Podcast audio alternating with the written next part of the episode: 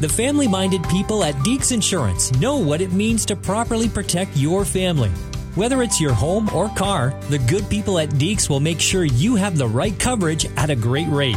After all, Deeks has been a licensed insurance broker since 1981, or ever since families and minivans became a dynamic duo. To see how Deeks can help you save, visit deeksinsurance.ca to get started with a quote. Deeks Insurance, where family matters. Too many people determine, you know, engagement and marriage based only on their coupleness, only on what's developing with them as a unit. They have to also include the children because the reality is once you get married, the success of the home and the marriage is more determined based on the stepfamily dynamics than it is necessarily even on the couple dynamics. That's Ron Deal describing the unique dynamics of marriage within a step family or a blended family context. Uh, you'll hear more from Ron today on Focus on the Family, and your host is Focus President and author Jim Daly, and I'm John Fuller. Uh, John, we're well aware that a significant portion of the people listening to us right now uh, don't fit into a traditional marriage or family stereotype. Uh, there may have been a divorce or the death of your first spouse, or maybe you were a single parent and now you've gotten married again and are trying to rebuild a family. If that's your situation, we want to acknowledge you that you exist and offer you all the help we can to strengthen your marriage relationship and address some of the unique challenges you may be facing. And Ron Deal is a frequent guest here on this broadcast. Uh, he's an author, speaker, and family counselor who specializes in helping step families. Ron is the director of Family Life Blended, which is a part of uh, the Ministry of Family Life. And he's written a book that will form the basis of our conversation today. The title is The Smart Step Family Marriage Keys to Success in the Blended Family. And we've got copies of that at focusonthefamily.ca or call 800 A Family. And for some of our listeners, if you're not in a blended family, a lot of the encouragement and advice Ron provides is certainly applicable to every marriage. How to be a good spouse, being sensitive and humble. It all applies. So I encourage you to keep listening. Mm-hmm. Yeah, and here, Jim, is now how you began that conversation with Ron Deal on today's Focus on the Family. Let's talk about those uniquenesses right from the get go. What are those things that make step families unique compared to traditional family? Uh, well, let me give an example. Um, this book is based on a study that Dr. David Olson and I did together uh, using uh, research that he's done for years and years and years. And we looked at literally thousands of couples and a relationship profile and examined them to try to understand what predicted health in step family marriages the number one thing on the list sounds general and applies to everybody, and that's do I like you? do I really basic. like who you are? Uh, the qualities and attributes that you bring to the relationship and the marriage. Uh, um, the opposite of that would be, you know, you got some bad habits, you got some things about you that make it hard to love you, right? But the absence of those things I call them the fruits of the Spirit, right? If you're a person who just exudes love, joy, peace, patience, kindness, goodness, faithfulness, gentleness, and self control, wow, it is just great to be married to you. Or to be your neighbor, actually. And that applies, yeah, or to be your neighbor or your friend or your extended family member. Now, that applies to all marriages, right? Everybody listening right now who is married or knows somebody who is married or wants to be married, that applies to you.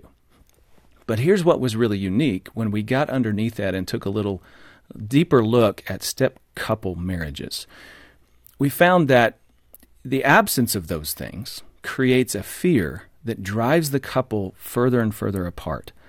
And, you know, here's what I mean by that. Um, if I'm not sure I can trust you, I, I mean, if you're love, joy, peace, patience, kindness, goodness, I can trust you. And if you're not those things, if you're critical, if you're angry, if you got a quick temper, if you're stubborn, if you're controlling, we found unhealthy couples in step families were seven times as controlling as healthy couples in step families. I mean, that creates an environment where I can't trust you. Uh, that's interesting, Ron. Let me ask you about that because are those some of the antecedents that created the, the difficulty, perhaps even in the first marriage? Now, I want to acknowledge that mm. many uh, step families are formed through the death of a spouse. Mm-hmm and other circumstances, biblical circumstances. So we're not just speaking to those who divorce for unbiblical reasons. So always with that disclaimer. But as you describe that, that may be really the core problem is, um, you know, how a person behaves. I think it's a yes, uh, but uh, for sometimes that's who somebody is. They just kind of have a quality about them. They're a little quick tempered, and that's something that's been a part of their life forever. But what's unique here, Jim, is that sometimes people, when they find themselves in a step family situation, the context creates in them things that they would not, not normally do.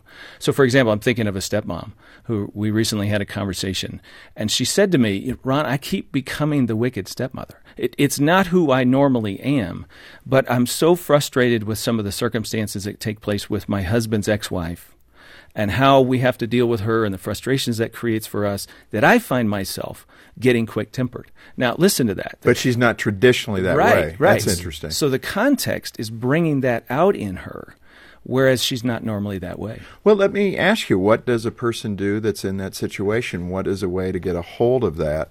So the better fruit of the spirit can come out. Uh, you know, I mean, you, we all battle with that. I don't care what the stage of life you're in. And the answer applies to all marriages, all right? Not just step family marriages, but I think it's humility. Let me explain. Humility is the thing that allows us to look in the mirror and say, I need to look at who I am, honestly who I am, and how I'm acting, and I need to take responsibility for that. What we want to do, human nature, is we look at somebody else and we blame them, right? We look at the circumstances and we blame it. We get frustrated and we just say, I'm the victim of this.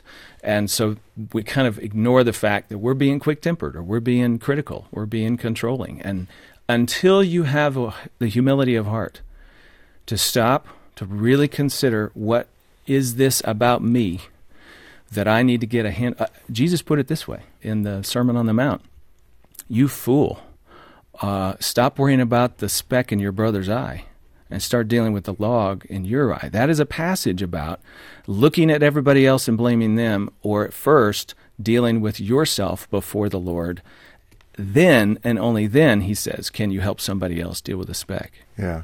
Let's talk about some of the parameters within step families. Uh, what are the stats in regard to failure and all the things that you're talking about? When we look at the divorce rate for couples, it's at least 10 to 25% higher. Hmm than it is for couples in first marriages, depending huh. upon their, their circumstances. And it's this effect of intensity, it sounds like. Yeah. And we've talked in other broadcasts here about just the, the stressors, and there are multiple stressors that go on around the couple's relationship that that create this environment where you start doing and acting in ways that are not loving. And what we want to talk about today, and we have uh, talked in the past about some of the stressors being children mm-hmm. and the difficulty of integrating. I mean, I love the analogy that I haven't forgotten, and that is step families need to aim more for being a crock pot, a slow process of stewing together mm-hmm. so that the flavor comes out. Right. But today let's concentrate on the marriage relationship, understanding we know the the the children bring a different dynamic. You talk about delayed honeymoon for mm-hmm. the step uh, couple in your book. W- what were you getting at with delayed honeymoon? Yeah, it's kind of the function of the crockpot that you were just talking about. There is a honeymoon for couples. It often comes, though, once the crockpot has done the work in bringing the entire family together. Now, now notice this. This is where couples get confused because when they're dating, they're really focused on each other and their coupleness, as I like to say. But once they get married, the success of the marriage is a familyness issue. And that's one of the things that we report in this book that we found in our research is before the marriage, couple satisfaction is more intimately tied to their couple relationship. Do they like each other? How well do they communicate with one another? Do they resolve conflict well with one another? But after the wedding, it's tied as much to what's going on around the couple as it is to their actual relationship. Right. You mentioned the research. Describe that research. It was a large sample size. It was. Uh, David Olson created the Prepare Enrich inventory that's used all over the world, and he's been collecting data uh, for years and years and years. And we went into his stockpile, if you will. 50,000? 50,000 couple profiles, 100,000 people in our data set. It, that's just a massive study, and that's his genius, not mine, okay? Um, but what it allowed us to do is look at lots of factors related to families with a tremendous amount of statistical validity behind it. And so we really know, for example, when we were talking earlier, this idea of being afraid that this marriage won't last. Okay, whether that's prompted by my own fears or something going on around us with the kids or the, your ex spouse or whatever the antecedent is to that fear, fear predicts with 93% accuracy whether you have a great marriage or a lousy one. How does a person family. know if they're fearful in that relationship? Well, I think what we see on the outside and what they might you know notice in themselves is, wow, I'm fretful. I'm anxious. I snap at you. I don't trust you so that I question uh, were you really where you said i find that i don't share all my money with you I, would rather us have a joint account for our for the bills we pay together but i want to make sure i keep my individual account now first of all, let me just back up and say that's not necessarily wrong to have an individual account. I'm not saying that's wrong. I am saying sometimes people do that. Depends on the the personality. Exactly. It, sometimes right. people do that because deep within them is this fear that you might leave me the way the last one did. Right. And I want to make sure I don't get caught without anything in the bank. Yeah. And, and so I'm that, looking out for myself. Some of that, Ron, is reasonable. I mean, especially, you know, not to be stereotypical here, but a woman who was wounded by her husband that was, uh, you know, cheated on her. Mm-hmm. Um, she could have that feeling that, you she, know, all guys are like this and speak to that woman who has that emotion. You're exactly right. It would be very reasonable for her to have that feeling, to be guarded in a right. way. It's hard cautious. to open up. Yeah. And that's exactly the point. Fear makes us guarded and cautious. It mm makes me think a little bit more about protecting myself than surrendering myself. Now, tra- now, now, just listen to that. Yeah. We know biblical Christian marriage is about surrender.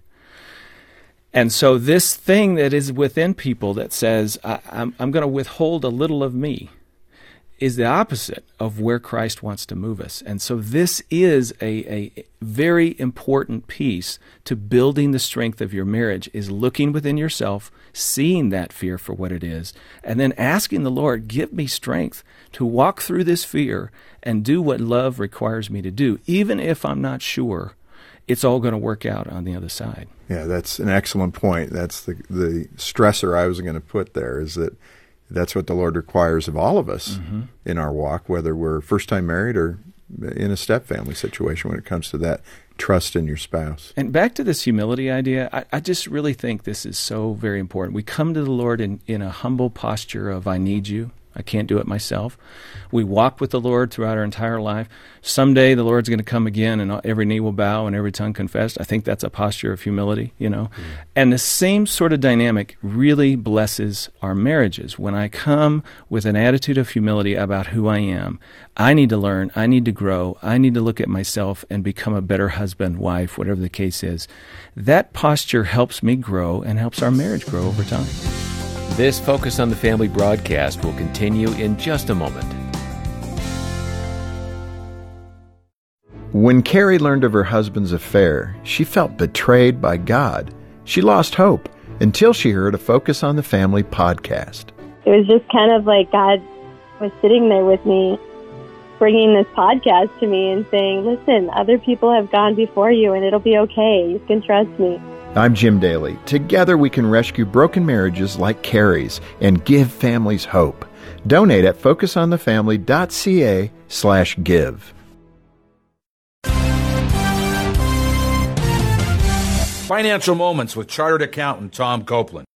Over the years, I've met many Christians who will pray and ask God for something, but they do not invest the time in communication with the Lord in order to discern God's specific will, which is God's best.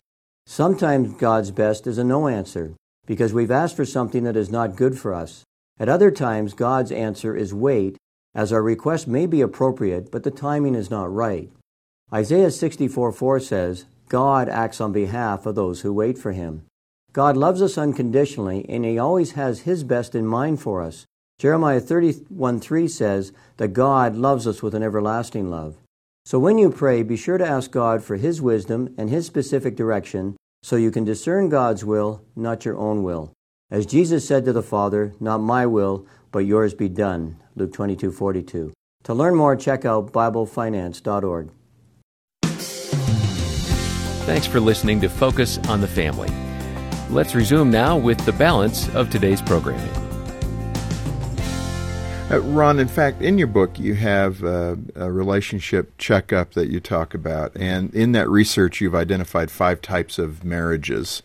Um, talk about the need for the checkup and then kind of the big buckets, these five big buckets that you've identified most couples fall into.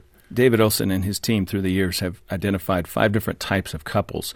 In other words, if you look at a couple's relationship across a number of domains, for example, communication and managing conflict and sexuality, and how they manage their finances and their family and friends and uh, their leisure activities, uh, and you look across those and you you find, for example, the couples that tend to have very high scores across most of those domains, we call those vitalized couples.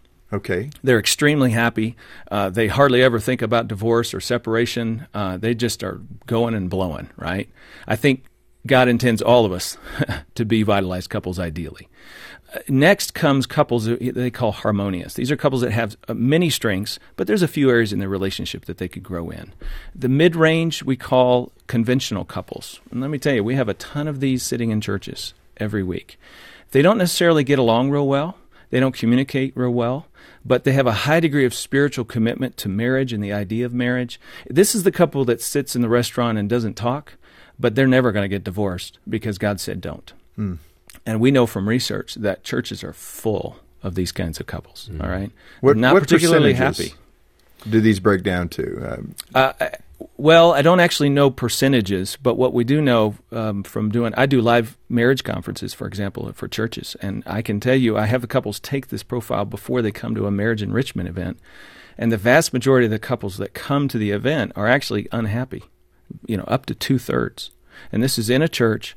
Couples attending a marriage enrichment conference. Okay, so we've talked about vitalized couples, those that are really living a joyful, um, relationship. Then you have harmonious couples, conventional couples you just described. What are the other two? The the two bottom ones are called conflicted couples. Uh, obviously, that carries the idea they're really struggling. They're they're arguing about some things. They're not getting along.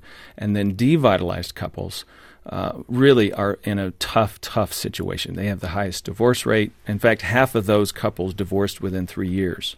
I, I want to be a little careful because, as you just described, conflicted couples, you know, not agreeing on some things. I'm sure that could be part of the vitalized couple trait as well. I mean, exactly. I, yeah, um, but what we but know, it's a pattern. But what we know about vitalized couples is that when they have conflict, they resolve it. So it's not the presence of conflict; it's mm-hmm. whether you find your way through it together or if it puts you at odds with one another. That's what separates vitalized couples, for example, from conflicted couples. All right. Now, in this book, we built in this couple checkup profile. So it, there's a code in the back of the book that allows couples to look at their own relationship. Now, here's the point of the five types. You just kind of want to get a sense of where you're at. And you can take this profile and get this snapshot of your relationship. A quick story. Uh, about two months ago, I went into my audiologist. I had worn a hearing aid on my left ear for about over a decade, about 12 or 13 years. About the age 35, I started losing hearing in my huh. left ear. They did another test, my audiologist did, and she found an anomaly in the results. And she looked at me and she says, I think you can get this fixed. I went and had, long story short, I went and had surgery.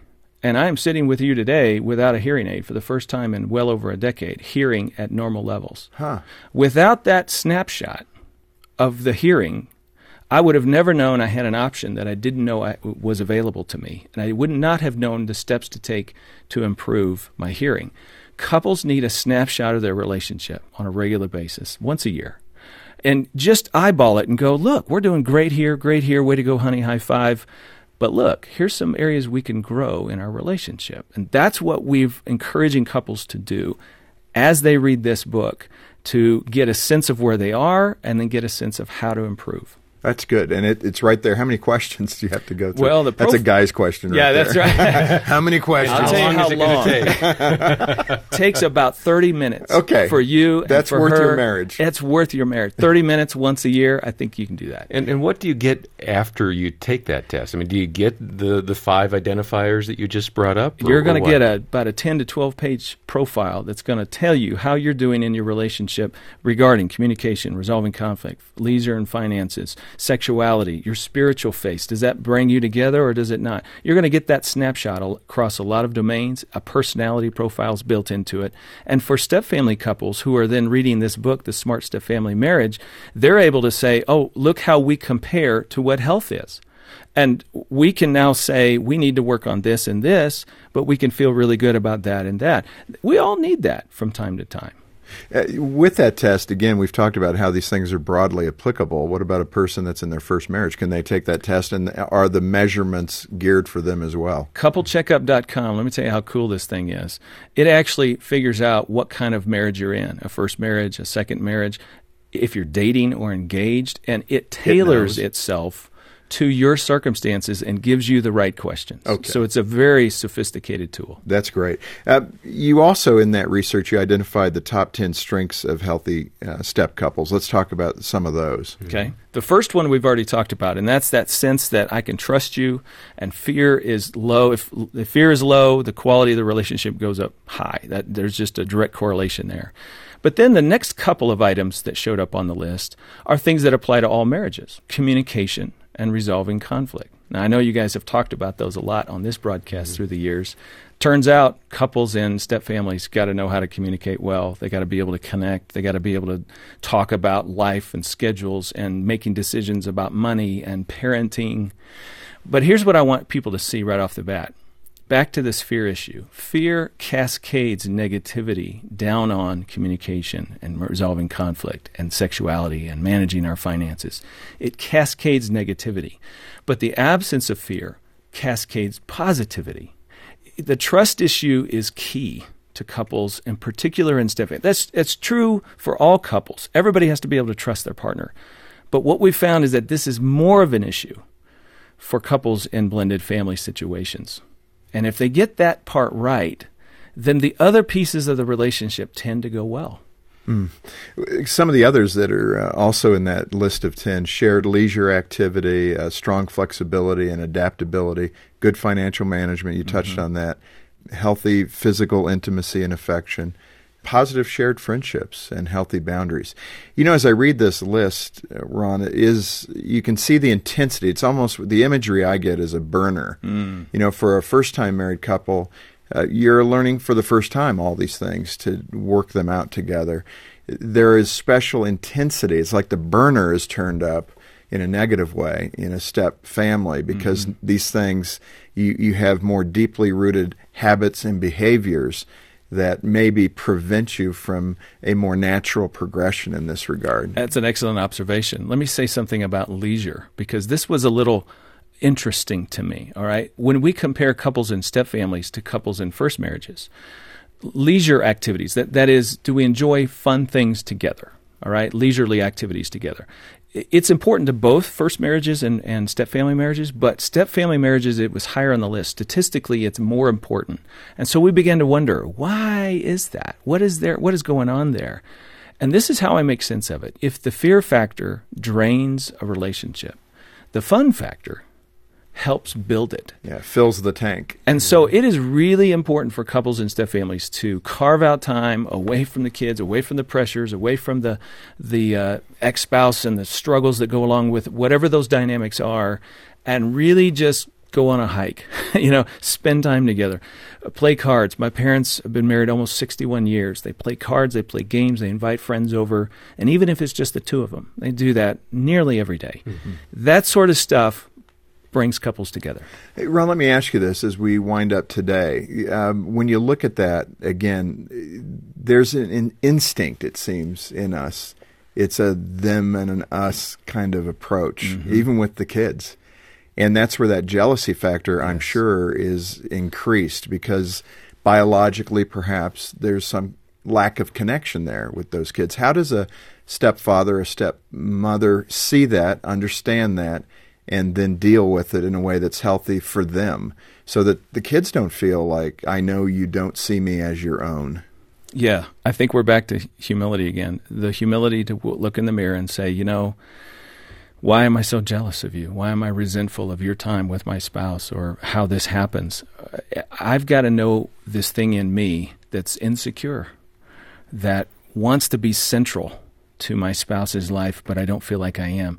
So I need to take a deep breath and realize that it's appropriate for you to spend time with your kids in a balanced sort of way. You know, not entirely, but obviously in balance with your relationship with me and our marriage and your relationship with your kids. All things are beneficial when they're in balance. And I've got to just breathe through and say, this is all right. We'll find our time uh, let me communicate to you my need that we spend a little extra time together, but do so softly rather than anger, mm-hmm. in anger, or with criti- criticism and harshness. With humility, with humility, exactly. Ron, we've talked a lot today about uh, different aspects of the step family, but these principles apply, as we've said throughout the program today, to all of us, uh, first married and uh, step families. You mentioned the need for the fruit of the Spirit. Man, again, a general principle, but that intensity of seeking the fruit of the Spirit is so much more important in that step family relationship because you have so much uh, potentially negative uh, atmosphere that you got to deal with. So you got to pursue it with even greater zeal, is what I hear you saying. That's right. Um, especially humility. Mm-hmm. That's come through loud and clear that idea that the huge problem in marriage is fear, mm-hmm. not trust, the exact opposite. Uh, you've said that so well. And that couples need, and I think it's brilliant for all of us that we need a snapshot of where we're at and how do we measure against healthy couples. And uh, by taking that healthy couple profile, uh, people can get an idea of where they're at. There is more to cover. Um, we got to get into some of the solutions. How do we apply these things? I think we've hit the issues really well. But let's come back next time if you're willing and talk about it. Would be happy to. This is Focus on the Family with Jim Daly, and our guest is Ron Deal talking about his book, The Smart Step Family Marriage Keys to Success in the Blended Family. Uh, John, we ended our conversation with Ron on a positive note, and I'm glad there are so many great resources like his book to help couples who are thinking about remarriage or are already in a blended family situation. Let me encourage you uh, keep working on your relationship. Uh, good marriages don't just happen. Uh, every day you have a choice uh, to make about loving and serving your spouse. I think that's God's point about marriage and we want to help you keep your marriage strong. Order a copy of the Smart Step Family Marriage directly from Focus on the Family Canada. And when you do, a part of those proceeds go right back into strengthening and even rescuing marriages across Canada. So please be generous with your support of Focus Canada today. You can donate and get the book when you call 800, the letter A, and the word family. 800 232 6459 or stop by focusonthefamily.ca.